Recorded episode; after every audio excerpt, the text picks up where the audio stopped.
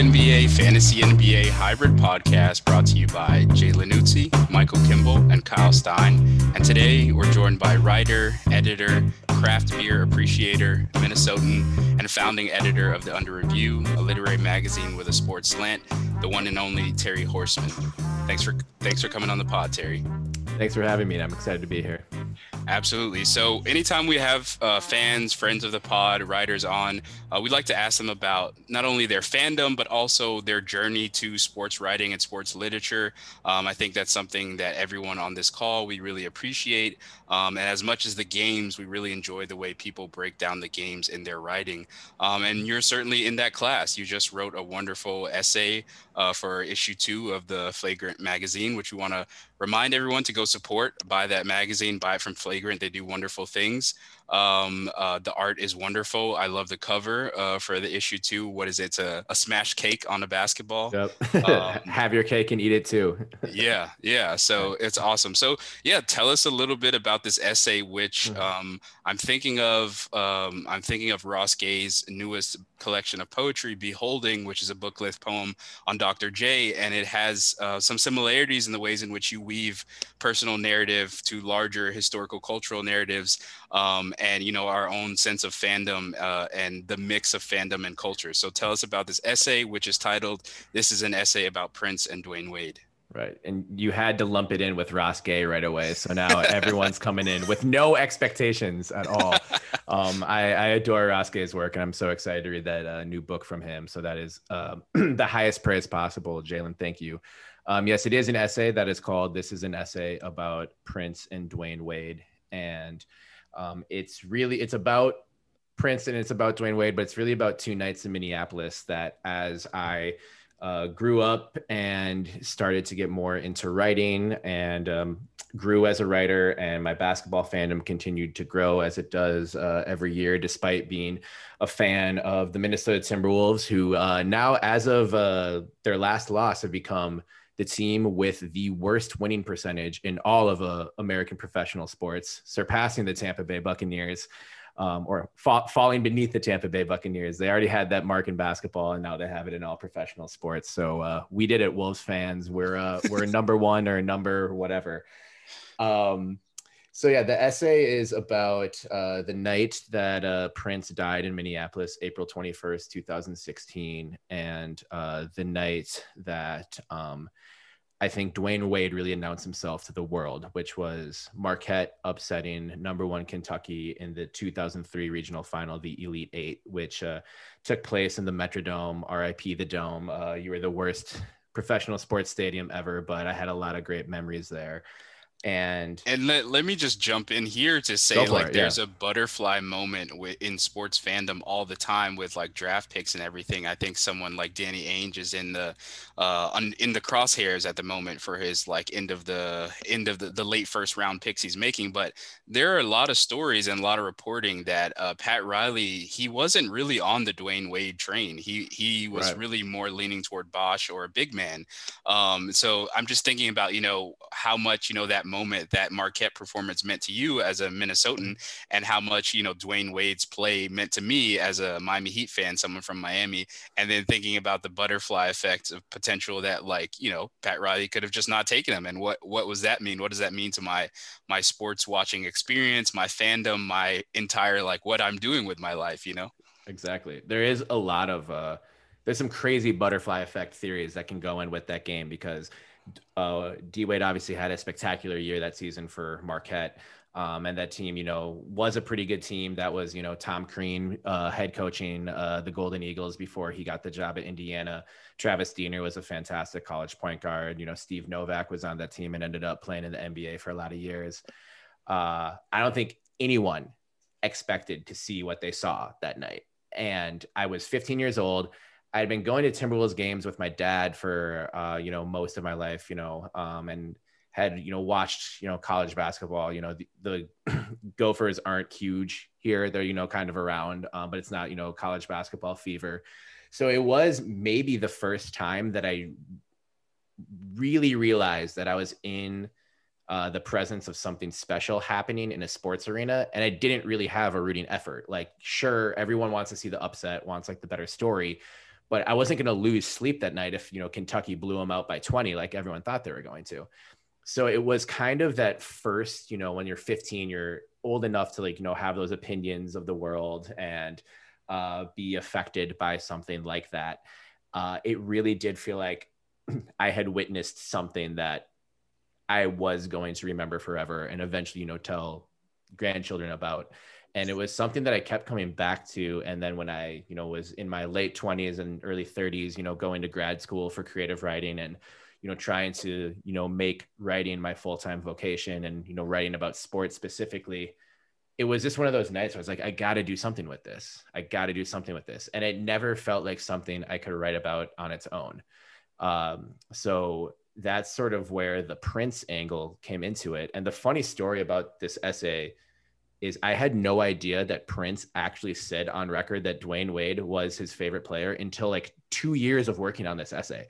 Like I literally, I was like, I, I I loved these two nights obviously because I lived them and I thought they were notable for how good the game was and just how truly exceptional that one night in Minneapolis when Prince died was just for you know uh, just civic pride and appreciation of his art. But I didn't think I'd had a strong enough connection as I wrote this essay. And then one day I just Googled Prince Dwyane Wade and that came up. And I was like, how did I miss this? With this happening, you know, when like Prince died, there's like millions and millions of tributes. Um, everyone was talking about him. It was the middle of the NBA playoffs, which was when uh, uh, D Wade got caught on camera crying, uh, quote unquote. He's, he said he didn't. And, you know, that gets touched on the essay. So I won't spoil it for anyone who hasn't read it yet. But I, I, had no idea that Prince was on an Australian radio station talking about basketball and that Pr- Dwyane Wade was his favorite player. So a lot of people, you know, I, who I showed this to sort of thought that's what I started writing it with. But like I was just kind of grabbing at things that were interesting to me. And thank God I found that connection because I don't think it's a complete essay that would make it through any editor's desk uh, without that comment from Prince. So I think the lesson there is to just, you know, keep keep writing at the thing that interests you and uh, Google might bail you out at the 11th hour. So, yeah, absolutely. So once again, that's uh, this is an essay about Prince and Dwyane Wade that you can find in issue two of Flagrant magazine. Please go out and buy that. And now I want to give a chance to either Michael, Kyle, anyone jump in. Um, tell us your thoughts about the essay and you know more broadly just sports writing and something that we, we all love here on the pod. Yeah, as uh, you know, this is a, a one of the subjects we we hit on from pod to pod, and I this is a beautiful sports essay. Like, thank you. I I loved reading it. I actually read it and I I immediately went back to the beginning and I reread it. It's beautifully structured. It's beautifully written. But the thing I probably appreciate most is just the, the um, what do I want to say here? The understated Midwestern emotion that runs through this piece. It provides this context and buttress and foundation that allows all of these things to happen. It allows the, and I won't spoil it either, it allows you to discuss right. Dwyane Wade crying or not in the way that he was or wasn't when that happened. And the moment, and uh, uh, there's something beautiful about the two pieces of subject the two subjects here coming together as naturally as they did. And i'm not going to ruin another moment that comes at the end either but it's one of the most beautiful moments of bringing things together that i've read in an essay is what is what terry does at the end of this piece. So beautiful piece of writing. Um, I uh, dug more into Flagrant magazine too highly recommend. They're going old school. You can you can go subscribe to it, and they will mail it to you. So I love that, and I love the sort of awe and fandom that came out of the piece. And you've talked about that a little bit. I love how you've got it into the piece. Could you talk a bit a little about that and sort of how you translated what is it for many of us a kind of crazy fandom to writing that we could all understand and experience? Yeah, I mean, I think sports have always been a great container for stories, which is how I got into writing about uh, sports, I think unintentionally when I was younger, and why, you know, I keep writing towards um, that feeling today. And um, I think this also gave sort of an opportunity to be unapologetic and passionate about fandom in a sense that maybe a lot of Timberwolves fans uh, haven't felt the empowerment to be as i mentioned while we were uh, chatting before hitting record that um, you know it is you know one of or before the we, it is the worst arguably the worst team in professional sports definitely the worst team in the nba um, yeah, and owning but, your fandom, oh, like, owning that too. Uh, owning your fandom, especially when it's that. Kyle and I have to do it with the Pistons. It's right. hard. It is. We've got hard. three championships though, so it's not quite I know, as. I know, right. I know, I know, but it's still hard. Like, hey, shout, shout, out wow. the bad boys. That's my favorite. It's my favorite thirty for thirty. Uh, I love the the uh, you know the 04 Pistons. Um, I'm I'm happy that they beat the Lakers in the finals and not the one good Timberwolves team I've ever watched in my life. Um, back in KG's MVP season. Sorry, but it is. I think it is significant and important that Prince got on my radar when I was a young child at a Timberwolves game. Uh, I say yeah. in the essay, my first basketball moment, my first Prince moment. I will never believe these two baptisms occurred together uh, accidentally. Uh, yeah. Not just because Prince was a great basketball fan or that he loved to uh, you know, show up at Timberwolves games unannounced, then Lynx games when uh, the Lynx came around. I think in uh, late '90s, early 2000s. Uh, he loved being around the game, he, but he he did that just at random shows in Minneapolis. He would sort of, you know, come in the you know community entrance, not tell anyone, and there'd always be like, a, "Oh my God, Prince is here!" And then you know, as quick as he came, he would disappear. right. uh, but he he loved being uh, not just a native of here, but a citizen of the city, and I think the fact that uh, that Prince was a Timberwolves fan is something that should be talked about more often. That's probably the second coolest thing the franchise has going for it after Kevin Garnett playing here for 12 years. Um, so I think just knowing that uh, it took, I wasn't, you know, super into Prince's music as a child or even really as a teenager, but when he died and, you know, social media lit up with just you know mini Prince obituaries. Everyone had their own Prince story. Uh, I went back to when he first you know was introduced to me, and that was by way of basketball, and that's a thread that I will be you know curious about you know always, and I think yeah. is a significant part of sports writing. I think uh, sports writing can get dismissed as you know lowbrow or uh, just for jocks or people who want to nerd out about X's and O's. And, you know, I, I enjoy that content as well um, as a, someone who loves every aspect of the game. But I think it's a great way to, you know, uh, highlight how it, how sport can, you know, tell the story of how we, how we grew up and how we interact with the world. So writing about yeah. Prince and uh, just a player he loved and recalling it through my memories of being at Timberwolves games was just a natural place to start for me. Yeah. yeah. and I feel like I sort of I don't know I feel like I've suffered from that sort of thinking as well as someone who's like both played sports and then sort of moved more uh, more permanently into like a writing space this idea that sports writing or writing about sports is not literary or does not have literary merit um, and you know i think that's still an insecurity that i have at times but i think you know what what you can find is that like great writing is all about the same thing right? It's about life and love and heartbreak and imagination hope and all these sorts of things and the best sports writing that is not x's and o's right? There's great x and x's and o's writing but the best sports writing that is more sort of world leaning or world looking um, is also going to be doing those things. Um, so you know again as michael already said i think this essay does a wonderful job of doing that um, you know, reminding us of the connections that like sports are life. You know, it's it's family. It's his connection with the father. It's his first experience. This experience with the father. It's um, the language around things. You know, uh, the language around the. I won't spoil it too much, but the little kitchen. I love that. I love the little kitchen. Oh yeah. and you know, I was tweeting about this today that there's like a lot of language around baseball that's really interesting, mm-hmm. and just all these little things that like you know we appreciate in literature, but they're they're also in sports as well.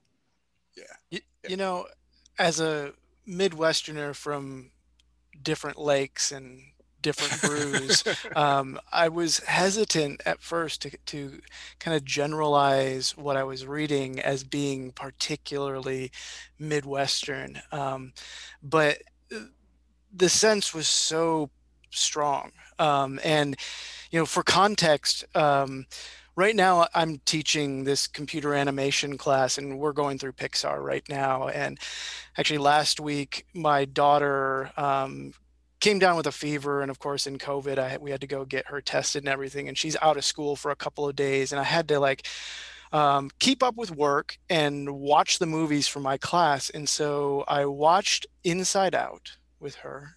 And the, the film that we were watching for class this week was Up, and they're both Pete Docter movies. Um, and I don't know if you know, but Pete Docter is also a Minnesotan. And um, I just felt such a strong kinship in like the type of stories and the type of affect and like the genuineness the kind of like authenticity um, and like honestly just like the proximity to one's own inner self to like one's own emotions um, and things. And um, i'm just wondering like you know it feels to me kind of um, takes a kind of courage to write that way um, and and um, you know probably in your midwestern ways you you're going to be very modest about that but like I, I wonder if you just might talk about like just the process of of of, of writing like this. I mean because the payoff um you know as, as jalen and michael are both mentioning is is um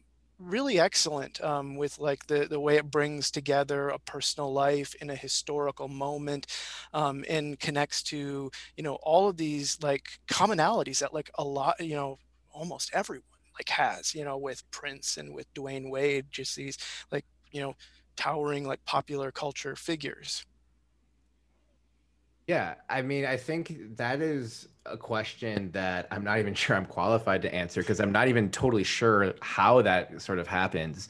Um, this essay I've mentioned, it's been what it was one of my the hardest essays I've ever written. I think I wrote the first what ended up becoming the first lines that were included in it uh, that day that Prince died in uh, 2016, and honestly didn't finish until late this fall when it went to flagrant. So that's you know over over four years of time. Obviously, I was working on other things, uh, but yeah, it was it was a very difficult essay, not just because of you know like the subject matter or the emotions, but just trying to get everything to fit together. Um, and I think I may have been hesitant to make it as personal as it became because I ended up rewriting the ending for it at the suggestion of the editors from Flagrant, who are fantastic to work with, and just reiterate how much everyone you know should go you know buy the magazine and support them. Uh, I believe they also have a podcast that's dropping. Uh,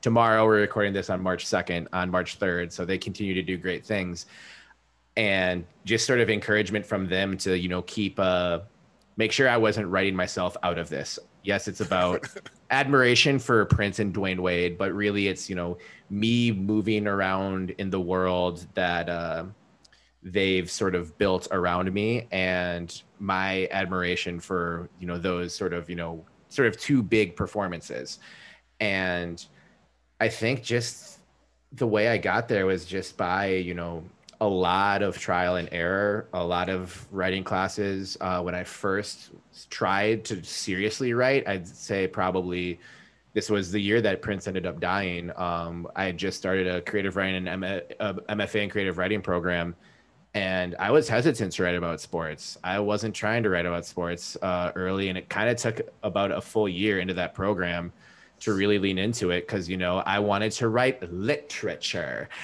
and I wanted to you know you know write you know you know the next great American novel um you know this that kind of stuff this type of you know and if you could if you could t- talk about how you went from that moment of not wanting to write about mm-hmm. sports to like starting yeah. the under review um, right. which is a place that is like geared towards sports and which is a place I think that I should say is like is publishing literature you know? It it's is. literature but it's about sports and the people in it are accomplished and uh, their stories are amazing their poems are amazing and so yeah i mean that's that's a leap right? Like how did you get there? And i'm not going to say it the way either of you guys did but this is an essay about prince and dwyane wade is literature it right. Is. Like so let's let's just be clear. For sure. Yeah. I, I, think, you know, is this my own mental blocks? And yeah, I think I'm very, very proud of the under review. Any expectations that uh, Megan and I had when we co-founded it uh, have been greatly exceeded by the uh, people who have submitted their work, which includes on this podcast Jalen Utsi, who we nominated for a pushcart because his poem was right. incredible. Um, so that shows that you know it, our thought that uh, this type of literature, capital L, good literature around sports does exist. Um, I had uh, thankfully, I worked with a lot of great mentors when I was in the MFA program at Hamline. Um, shout out to my uh, primary advisor on my thesis, uh, Angela Pelster, who uh, is a great uh, essayist, writes a lot of incredible lyric essays.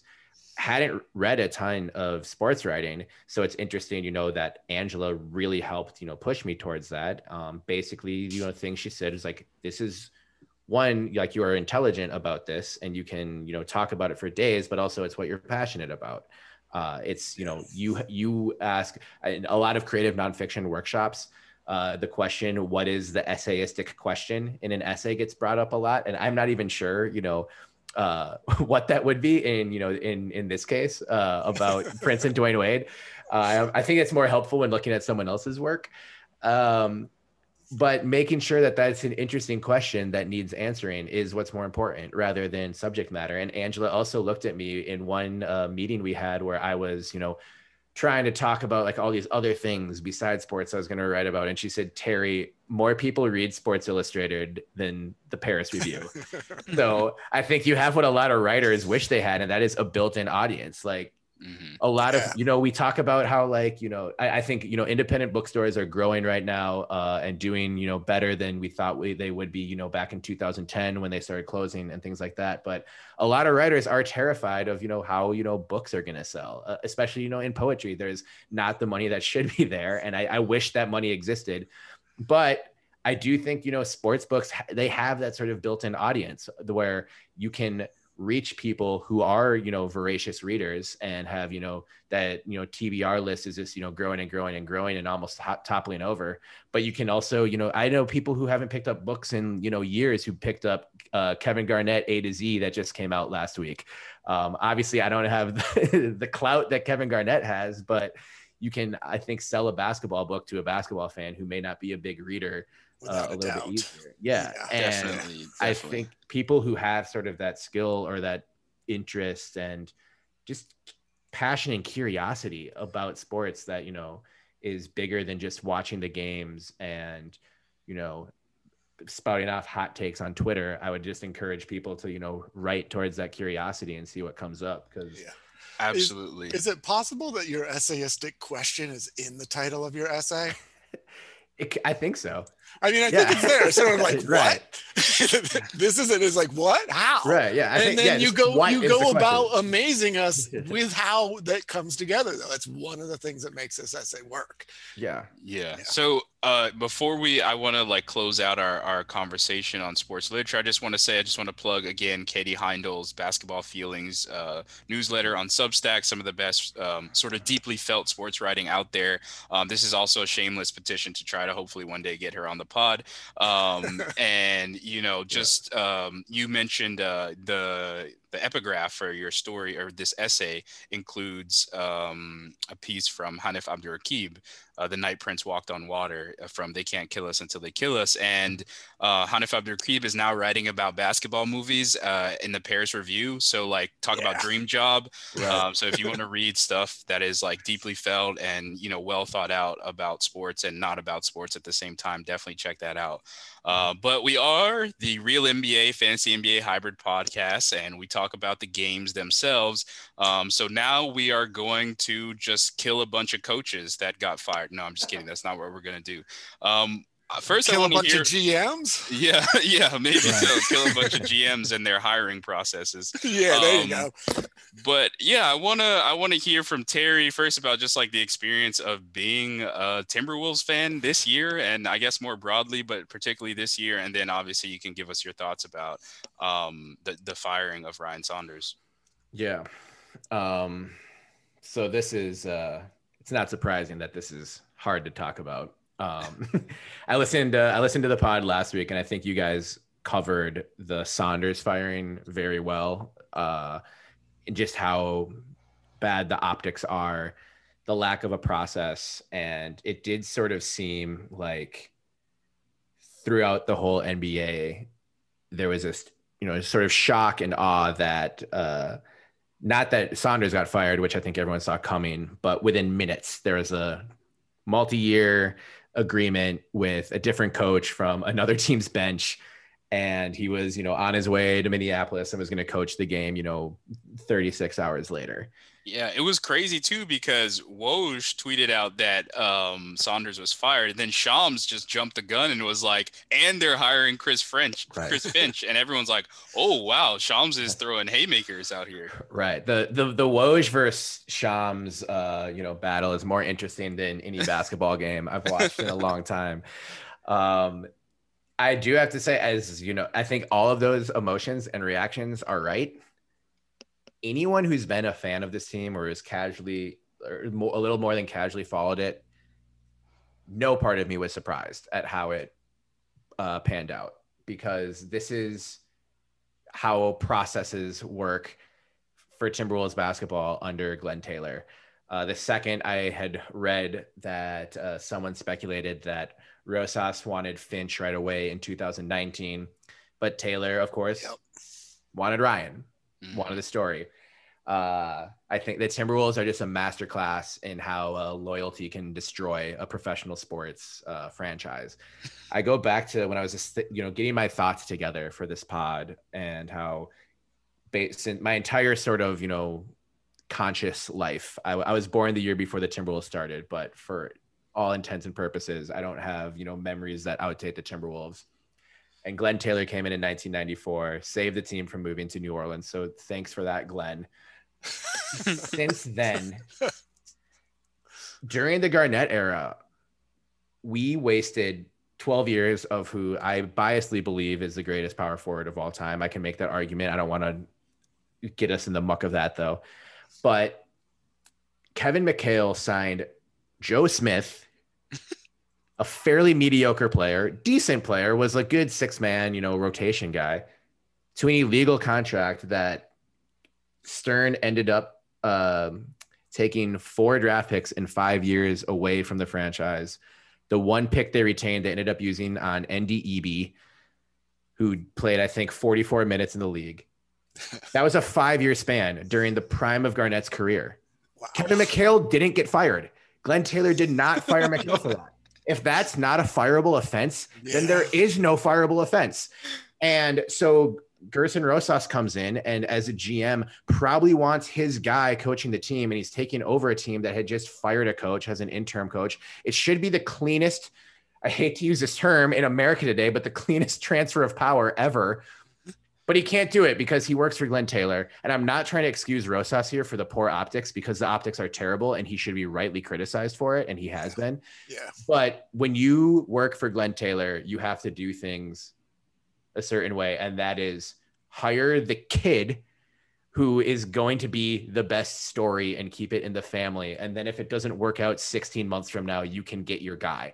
So I don't think Gerson should be excused for how poorly managed this is.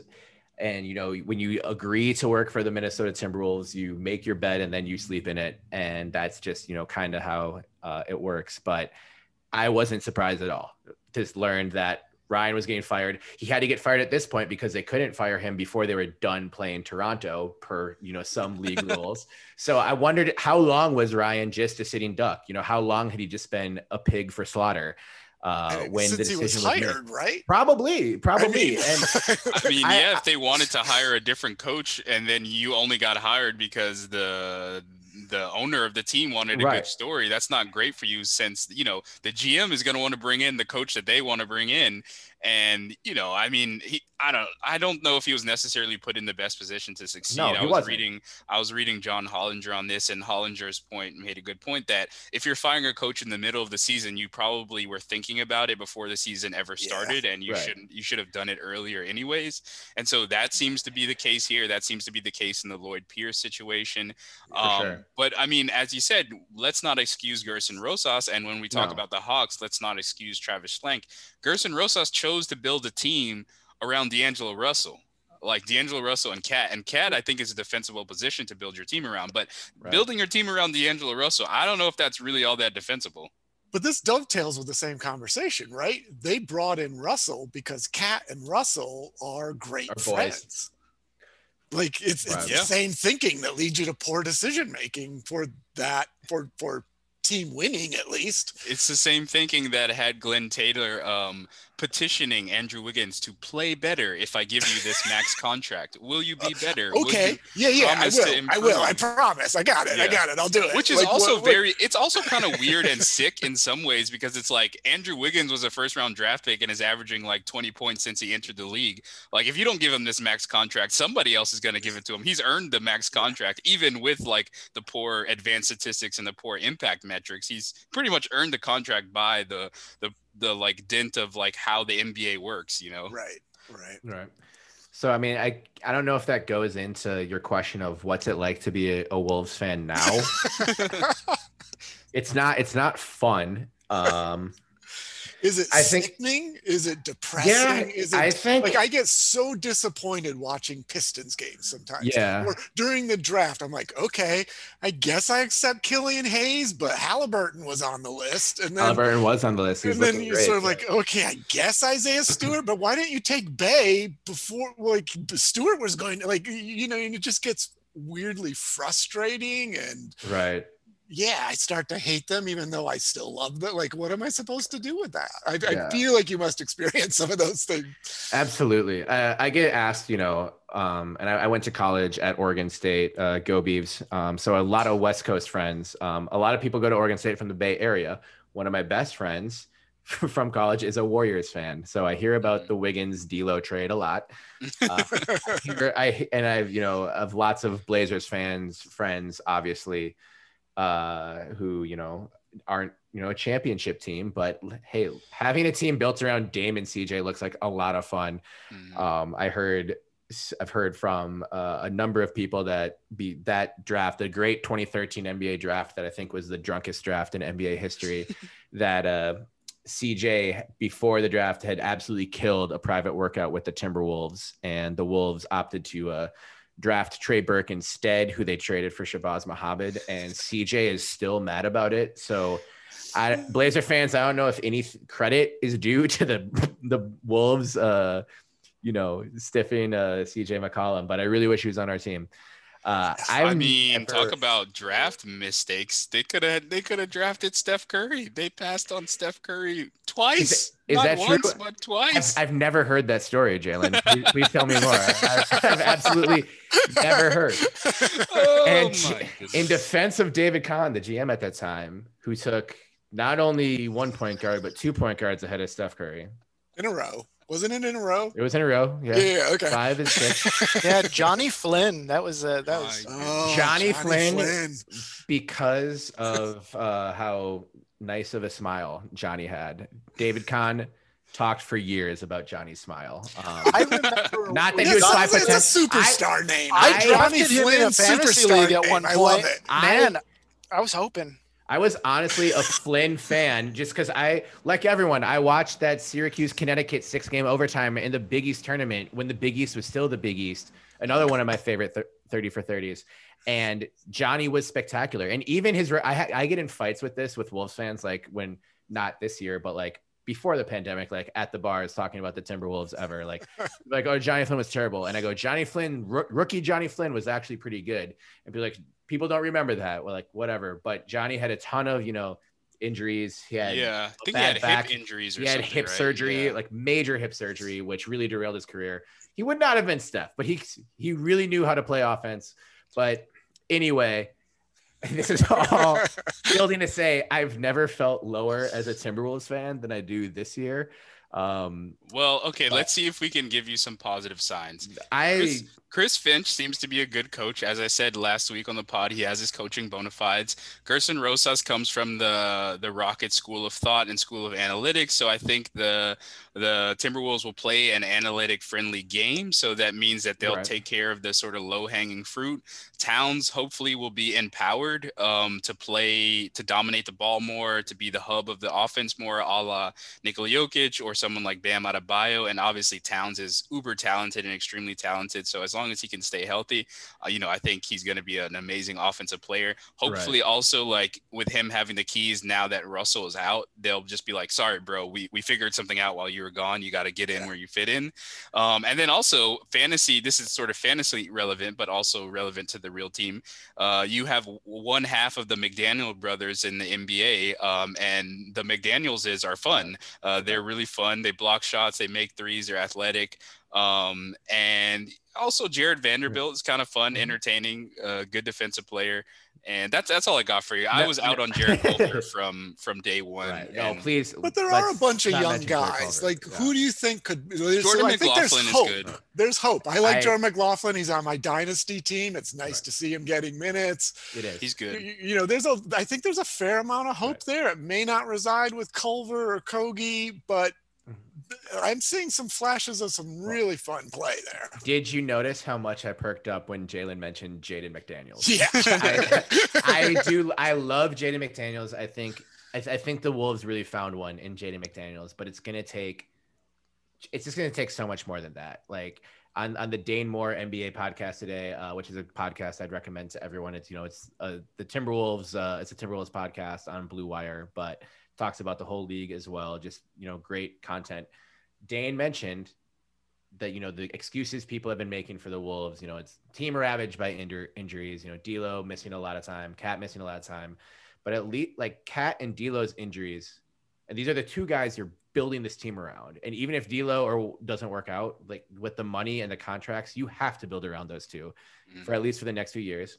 One of them has usually been playing.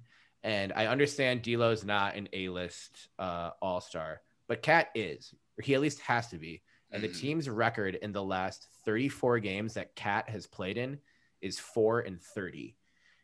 Four and 30.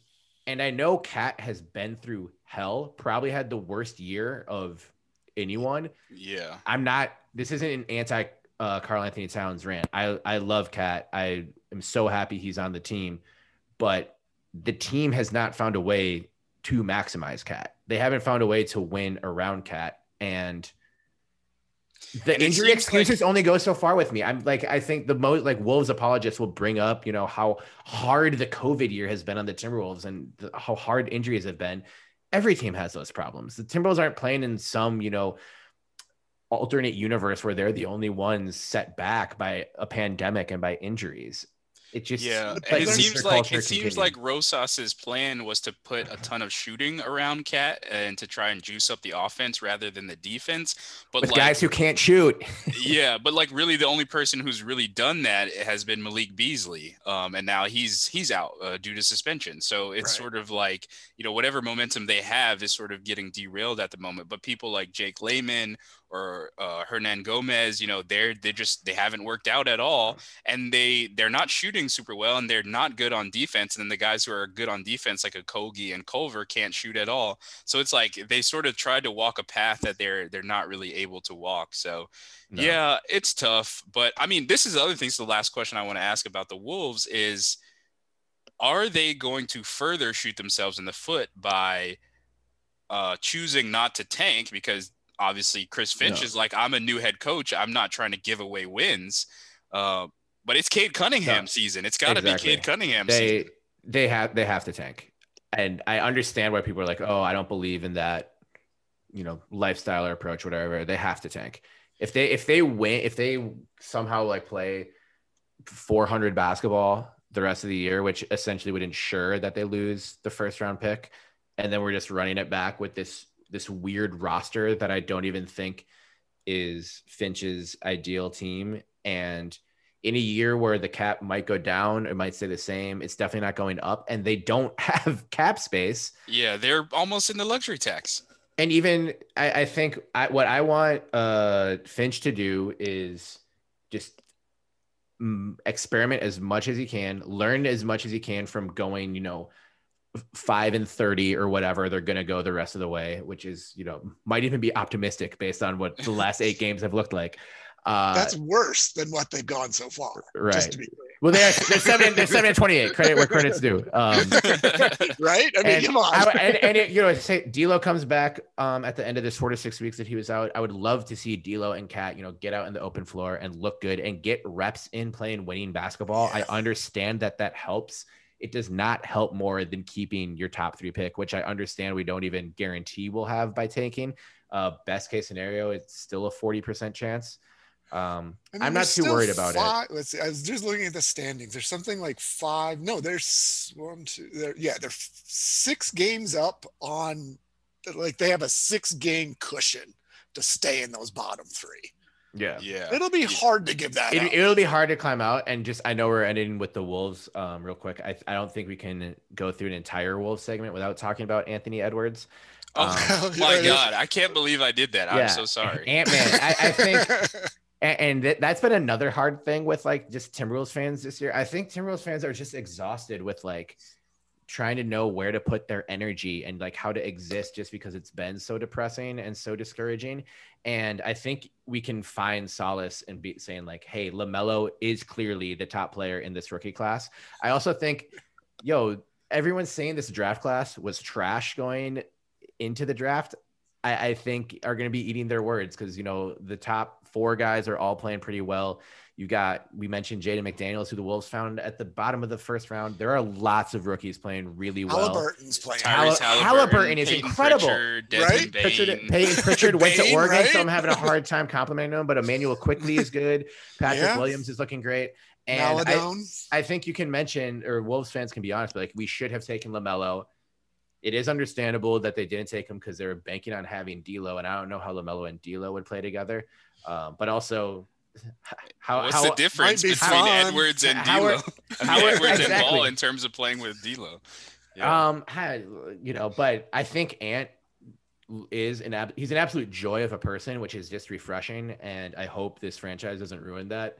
And I think when you're dealing with a 19 year old, you know, I, the discourse around when he had that dunk against Toronto, and Nate, oh yeah, we got to talk about. I got the tweet it- lined up for you. I don't- We if we the wanna tweet lined up for you. I, I don't like what you know Nate Duncan tweeted uh, that night just about efficiency because Ant has had some really good games uh, from an analytics standpoint, and he's 19. That's going to go back and forth, Right. and I agree that everyone can you know chill and just be like, hey, this dunk was sick. Let's have fun with it.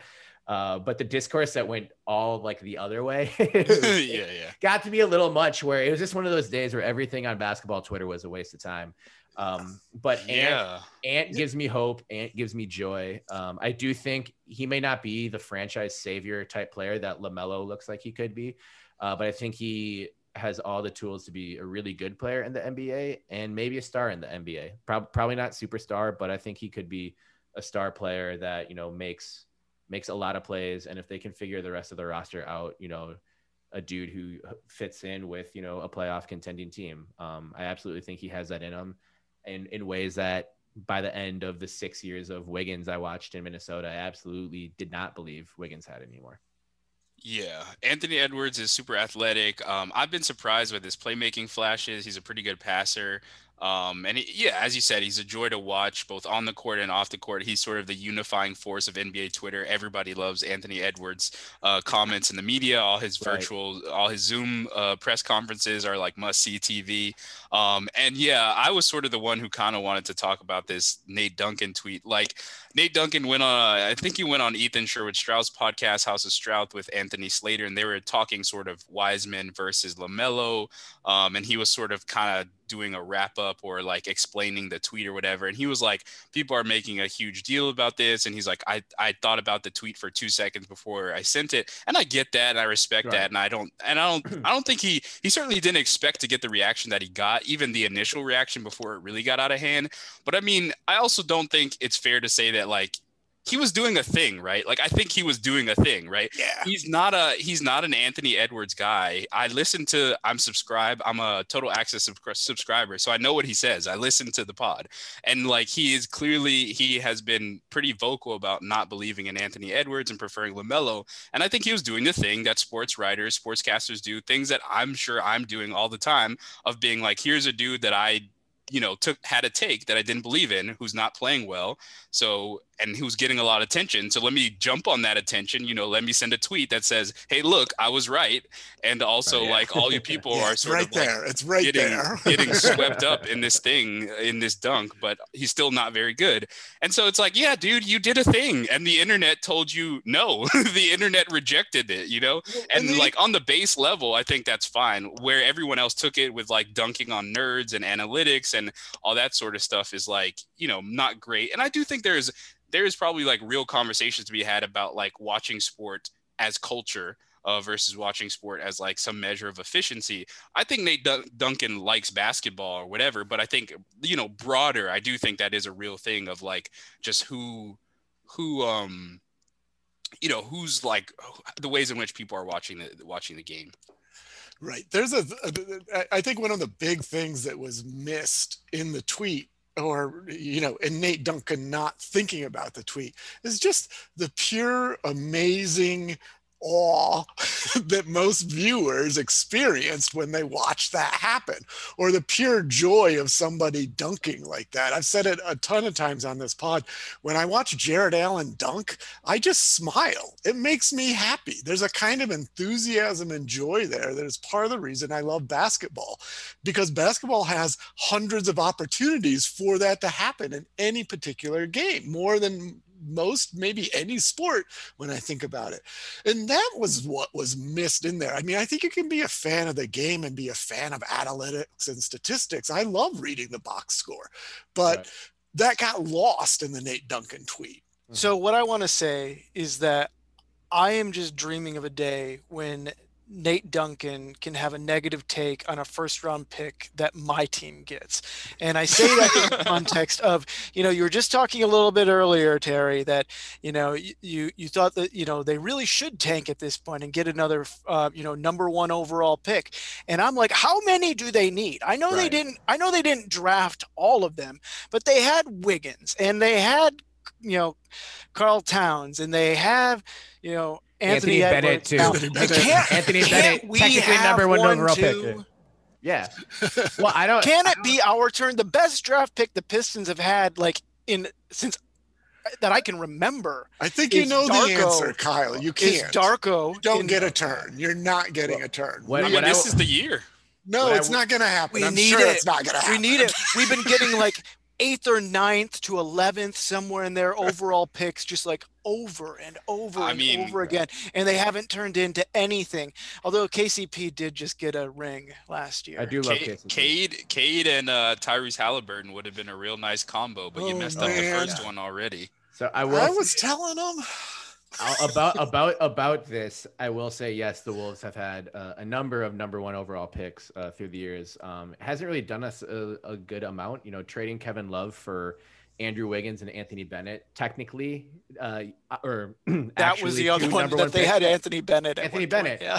I will say I do have to point this out because I am a self-loathing Wolves fan. I just need everyone to know how miserable we are all the time. The Wolves have still never ever moved up in the lottery. The Karl-Anthony Towns lottery, oh, no worst record. And last year, with the new with the new odds, uh, they were you know tied with everyone they've still never gone up above their draft slot. I believe every of the other 98 years the team has been in the lottery, they've moved down at least a spot or two. So, um, and I don't even care if the Wolves get the number one pick this year. They just need to have a top three pick. It's a top three protected pick. If it's four or later, it goes to the Warriors. If yeah. they don't get anyone, then it's going to be really hard to see a cat centric Wolves roster staying together because I think another season of just – this abomination is going to be uh, is going to be the you know straw that breaks the camel's back. So yeah. if the Pistons get number one in Cade Cunningham and we can get number three and bring Jalen Suggs home, I'm okay with that too. Um, I just wanna... the T Wolves never have moved up. It has to be a pretty big statistical anomaly. You know, yes. theoretically, you have you would move up half of the time. I think or, I was, or, or yeah, but you, I was probably like 26 or 27 the last time that I truly believed the NBA lottery was rigged, and right, like that level of conspiracy theory. Uh, was was Harry, you've got a I've got another pod episode planned. I have I, I'm I'm deep in NBA conspiracy theory, sort of okay. like folklore, um, because there there you know there are just some things that are not quite right and we all kind of sense it and i think that you know if i were going to like masterfully manipulate a league i would do it in such a way that i would leave people always a little unsure mm-hmm. Eh, just basically exactly where we are right, right. now I, I do believe the 1985 NBA lottery, the first NBA lottery that got the Knicks Patrick Ewing was rigged. I believe the frozen envelope. The frozen theory. envelope. I believe it. I believe that hundred percent. Just because it's now now it's all feels like it's some like the NBA lottery is an event that would be impossible to rig. There's too many people in the room. There's too many people watching it. But the first year they did it, it's just this massive rotating bingo glass orb with like envelopes in it, it would have just taken one guy being like, all right, I'm going to make sure the Knicks one is super cold so that they know which envelope they're grabbing. Um, it just it just makes too much sense to me. It's it's so dumb that it's brilliant. That's why I believe that one. But all right, so um, the let's move on to another coach firing. Let's give Terry some relief. Let's stop talking about LaMelo Ball, who is oof, thank you. I appreciate doing things. Maybe we'll get to. We the, can talk about LaMelo Ball. Just don't remind me that he could have been a Timberwolf. Maybe we'll get to the Big Jim conversation in in the Bay Area. Uh, but the Atlanta Hawks fired Lord Lloyd Pierce. I believe they are 14 and 20 right now. Let me double check that. Uh, yes, they are 14 and 20 right now. They are in the 11th seed in the East. They have expectations or had expectations to make the playoffs this year. Um, Nate McMillan has taken over as the interim coach with Lloyd Pierce's approval. Um, Kyle and Michael, I know you all had thoughts about this, and you know we're saying that uh, uh, Lloyd Pierce got a, a, a raw deal. Uh, yeah, I mean, I think he did for a couple of reasons. One, I mean, the most basic reason here is I don't think there's been a healthy Hawks team this entire season. I don't, you know, they brought in these new free agents and spent some money on that. I don't think there's been a whole team at any point. Um, I'm just sort of running through, and and so I mean, I don't think Lloyd Pierce ever got a real shot to actually win with this team. And the conversation the Hawks were having here, you know, about making the playoffs and all that, they were talking about that last year too.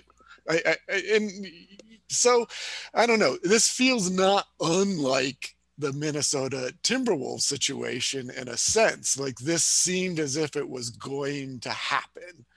And it was just a matter of when. I'm not sure Lloyd Pierce ever got a fair run here. I mean, you know, I think that expectations are too high for Trae Young. Um, that I don't think that the Hawks are as close as what. Um, I mean, I, I, guess as close as even what Lloyd Pierce thought. I mean, Lloyd Pierce said that he really thought they were a playoff team, which was probably like, you know, somewhat poor expectation setting, um, uh, you know, um, for the organization, um, and the organization believing it too. I think is you know poor expectation setting. Um, they they don't seem to be there. They might, you know, especially with this new playoff format, they might be able to like squeak in. But sure. Um, I think like even injuries aside, um, it was if they make the playoffs, I feel like that was a good outcome for them you know, as in like they kind of exceeded expectations to do that. Um, one of my other reactions to it was that, um, you know, I, I, I really wonder with the optics of this how the organization lives with it and whether they're ever able to, in a sense to live it down. I know when we saw them hire nate, nate mcmillan as an assistant coach we thought that the writing was on the wall. I think we talked about it in our pod before the season. Um, but you still you know you, you you see what Lloyd Pierce is doing. You see him as a young coach. You see the way that he's interacting with the community, um, and you see. Um, I was going to say you see the buy-in from his team, I mean, but he did have kind of like notable um, like dust ups with Trae Young, you know, for instance. Um, and, but you know, you basically just you assume that he's going to get more time. Um, and I'm not the only person to think this. You know, um, couple of coaches came out afterward. I know anytime that a coach is fired, all you know, all coaches kind of have it in their best interest to side with the coach. Um, so, um, you know, in a sense, you can always take that with a certain grain of salt. But um, I thought some of the points that Rick Carlisle brought up, you know, like the the the the fact that Lloyd Pierce gets fired the day after Black History Month is just like re- like terrible optics. I mean, like um, mm. yet another black coach is fired, and then it's the day after Black History Month. Almost, you know, whether they were waiting or not, it's going to appear as though you were waiting until after Black History Month. And he, of course, brings up yeah. that um, that he was the chairperson for Co- coaches for racial racial justice, that he was um, he was the first coach in the NBA to petition and then, um, you know, get the the um, arena um, as a voting venue.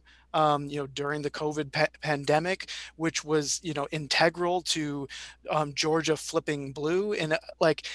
Um, I just wanted to quote this this end part because it was a very personal reaction that Carlisle had. He said, "quote Lloyd is a great young coach he's a trusted friend of the coaches association and just really feel for him and his family. He just had a baby last week. I mean this is just insane. But one of the real bright shining lights in our organization and once again a great young coach who i'm certain will have a, a more opportunities but very surprised the way this developed. You know like um, it, i just wonder if the the, the hawks um, you know they have to like worry about free agents they have to worry about like bringing in other outside talent at, at, at any point and um, you know even if this was telegraphed with nate mcmillan i i wonder what this looks like a year from now yeah, I mean, there's a there's a lot to unpack there in this situation. You know, I'm someone who I think I watched, you know, I don't know, 80 to 90 percent of the Hawks games last year. Um, you know, Trae Young is one of my favorite players in the league.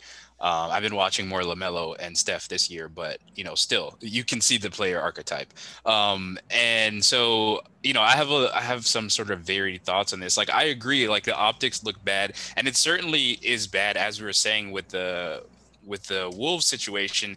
It seems like you know Lloyd Pierce was on the hot seat from the moment he got the job. Like, it just seemed like there wasn't really um, ultimately all that much buy-in from Trae Young at the beginning of the situation. There were all these like noted rifts that they had and arguments that they had, and then by the end of the situation, it seemed like other players had sort of tuned him out and he'd lost control of the locker room or sort of respect to the locker room.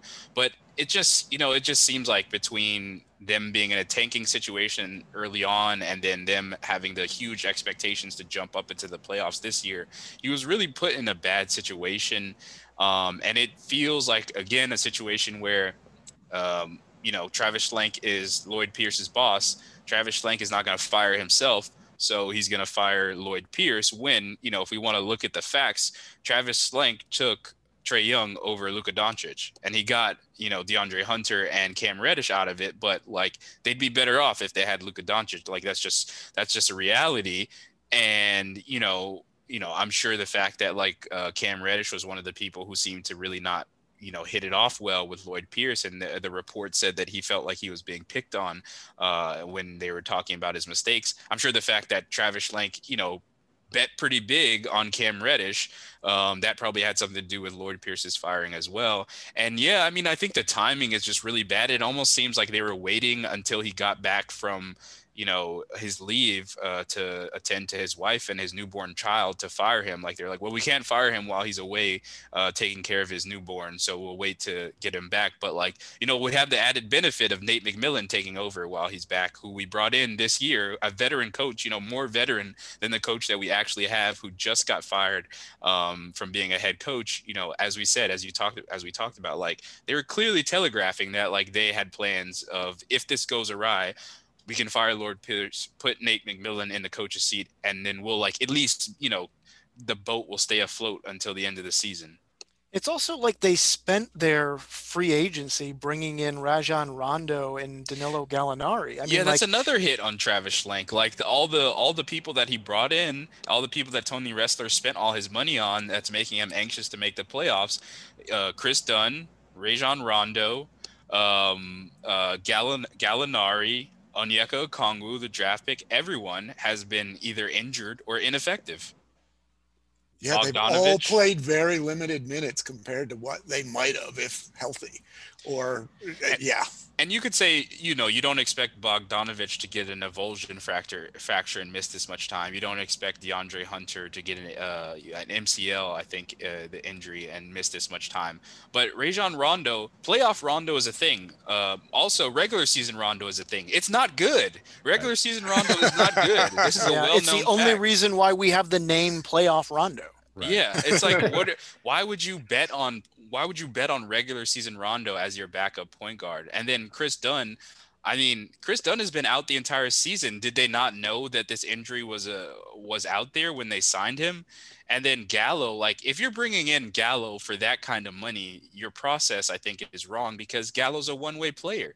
He, along with Steven Adams, were the two people uh, who really didn't look great in OKC in the playoffs when they were playing uh, the Rockets. They both looked pretty aged, and Steven Adams has bounced back a bit, and Gallo just hit 10 threes and had like 36 points the other night, but he does not move well. And if you're trying to make the playoffs, you probably want to be pretty good on both ends.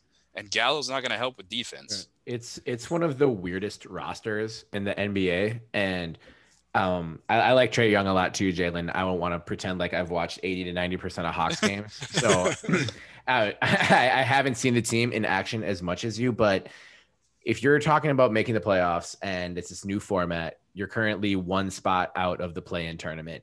That is exactly where this team should be. Uh, so Lloyd Pierce paying yep. for that with his job. Yep. Um, obviously, I mean, professional coach firings uh, in sports are hardly ever fair, or what we, you know, our idea of what fairness is. But the expectations that this team should somehow be better than what Lloyd Pierce has taken them to is just bonkers to me. Like just looking at this roster and where they are, it's like, yeah, that's that's where this team would be, especially especially with Bogdanovic. I think that's what's held his injury has held them back the most. But I don't even see, you know, the benefit of moving on from Pierce uh, in this moment. This is how bad of a job and again, maybe they did this on purpose because they were basically trying to tank last year. But this is how bad the backup point guard situation is. Uh, regular season Rondo is way better than what they had at backup point guard last year, which yep. was which was Evan Turner's uh, reanimated corpse. Like it's just he was awful. He, he, was they had no backup point guards. They had nothing. Anytime Trae Young was off the floor, it was just a complete disaster. And it's like Really, Travis Schlenk, you thought this was a good idea to go into the season with no quality backup point guards, and things were just going to work out. One of the one of, if not the most important position in the league. Like, I don't know. Like anyone who's like upset about this firing and feels like it's a situation where Travis Schlenk is like covering for him his own butt and like you know buying time so that he doesn't get fired. I don't think you can really argue with that. Now, all that said, you know John Collins is really good. Trae Young is a flawed player, certainly, but he's still really, really damn good. Uh, Clint Capela is playing really well. DeAndre Hunter was Hunter. playing really well before he got injured. So that core is good, but they certainly, I don't think they've necessarily built around them super well. Obviously, you know, I think we can probably still hold out some hope for Cam Reddish. And Kevin Huerter has been solid, but I just think that, like, with a player like uh, Trae Young as the point guard and with a player like DeAndre Hunter there, Kevin Huerter is probably not really the the type of player uh, that you want alongside Trae Young. You probably want someone who's a better defender um, and who's just going to be happy, you know, spotting up for shots and cutting to the basket, and you know maybe doesn't really need the ball in his hands much. So I don't know. Like I, I'm hopeful. Like I'm getting sort of anxious about the fact that like you know the media is gonna. I mean, the media is already kind of turning on Trae Young, but like I feel like things are gonna take a turn for Trae Young, where people are gonna start asking, you know, is he the problem? It, will he be the reason that guys don't want to come play in Atlanta uh, because they don't want to play with his sort of ball dominant style? And I've talked about this before. I think he's trying to make changes to his game. He's shooting less threes. Um, you know, he's trying to play in a different way. He's but he he has to stop deactivating off the ball. So um, it'll be interesting to see how that improves. Um, all right. So I think we have I don't know how we're doing on on time, Kyle, but anything else uh, that you wanted to say, Michael? You you threw out a bunch of uh, culture topics. I feel like this is the all culture episode of the Shot Tower Pod. Uh, you threw out the Big Jim nickname that uh, Barnett gave to James Wiseman. Uh, you mentioned uh, we mentioned the Nate Duncan tweet and also the John Hollinger tweet, sort of railing against uh, uh, Domantas Sabonis's All Star pick. Um, and then the KD and Kash Doll fight on Twitter. I mean, all of that. As you guys know, I love everything around the NBA. I love the jerseys. I love the the Prince jerseys in Minnesota. Still one of my favorites. Bring them back. Bring them uh, back, Wolves. I, I, wish they're really expensive if you try to buy one online they uh, are, yeah. um, anymore. Um, but I did have a thought uh, to bring to sort of bring us all back to with a cultural wrap to uh, the the this pod. What would be Prince's? What is the all Prince, not all star, all Prince starting five? Oh my God! Jae'Sean Tate is in it for sure. I'm just, All right. I'm just gonna start there. Jae'Sean Tate is in. That it. is an incredible question. We could. I want to put do... Muggsy Bogues in because you okay. know oh, little guy. Historical? you pick historical. anybody, anybody okay, you want. We gotta, we gotta go. We gotta go present, present day, and then historical. So present. So I want to throw Muggsy cool. Bogues out. That was my I'm, one. I'm cool. I'm cool with Muggsy as the starting point guard on the historical Prince team. Yeah, sure. Anthony Edwards. I feel like Anthony Edwards, his spirit would land him on the team possibly. Yeah, maybe it's it's it's just hard for me to be think that he's earned enough as you know uh, as a player in Minnesota. Um, All right, here's another mean, suggestion just to keep it rolling. Historic right. Walt Frazier. Yeah, Absolutely. I think yeah, Clyde. I think for sure. Dr. J. All right. Yeah, I would. I, I, I want to put Garnett in there just because yeah, he was the number one. You know, Timberwolves player ever. Um, is the number one uh, but would have probably given Prince the most, you know, happy memories of, uh, you know, sitting at Target sure. Center for NBA games. Um, for present day, ooh, I'm having a hard time with this. I because I, I want to say LaMelo and Jalen Sid Anthony Edwards, and I feel we like we could have them both. Yeah, we could have them both. Yeah, I guess LaMelo at the one and maybe Ant yeah. the three. Yeah, uh, probably works. Um, yeah. Like this is the Kelly the Oubre at the three. Kelly the team. probably need an Oubre yeah, for yeah. sure has to be this on is, it. This is really the this is really the all vibes team. That's what yeah, all right. like. The Prince team really is the all vibes team. It really is about vibes. Um, I'm trying to think who's holding down the front court. You know. Yeah. PJ Jokic, Tucker get maybe? any love? Well, Yo- is Jokic weird enough? Like, does he fit somehow? I think Jokic somehow does fit. I all think because right. Prince the game fits. Right. like Prince loved the Wolves, and I know Prince also. Uh, there's you know some evidence that Prince loved the Bulls during the the Jordan era as well. So, um, Prince might say "f you guys, MJ's" on the All Prince team, obviously, because he's the greatest ever. I'm yeah. the greatest ever. Oh, um, Wade, so you can't forget Wade. Either, Wade, yeah, it's got to be it's got to be D Wade in, in this case. It'd be weird if I didn't put D Wade on him. Uh, so yeah, I mean, I think, but like Jokic is like kind of a weird, like goofy dude, and he is a great passer. And I think Prince is the type of dude who'd have an appreciation for great passers. Um, yeah. You know, Prince being a, a, a, former point guard himself at a you know Minneapolis Central High School uh, back back in the day. I think he appreciates someone who knows how to distribute the ball. So I would think you know Isaiah Thomas historically would have have a case to be there. You know, I yeah. was gonna, I was about to think Magic Johnson, but one thing I did read, read about Prince was that he actually despised the word, not the player, the word magic. journalists tried to describe Prince as magical all the time, and that he just hated it. So wow. I feel like he hated it enough to not have Magic Johnson, or that probably screws Penny Hardaway and Shaq too, because they're uh-uh. just classic Magic players. That that tidbit's worth a whole pod right there. right? Yeah. Magic was uh, this is this is in his uh, like somewhat published memoir what he uh, co-wrote with Dan uh, Dan Piepenbring that uh, um, just you know got was in production in the last year of his life. But I think the one chapter they did finish was he talked about how Magic was Michael Jackson's brand, and people were constantly comparing Prince and Michael Jackson throughout their whole careers, and Prince was about transcendence. So any right. player who you think transcendence, that's probably who Prince would want right. on the all Prince team. And then Prince would probably want to scrimmage them at Paisley Park with, you know, Charlie Murphy and and Nikki Free and you know serve them victory pancakes you know all over again that's awesome all right well that's a great place to close it out um so but before we close it out i want to give terry a chance to plug uh, all the things you know the under review and also with the call that you recently right. did a podcast so for sure. Yeah, I'd say read read the under review. You can find all of our stuff at underreviewlit.com at underreviewlit on Twitter and Instagram. We're open for uh, submissions right now. Uh, so send us your work if you have any uh, sports writing of you know any genre. Um, we would love we'd love to see it.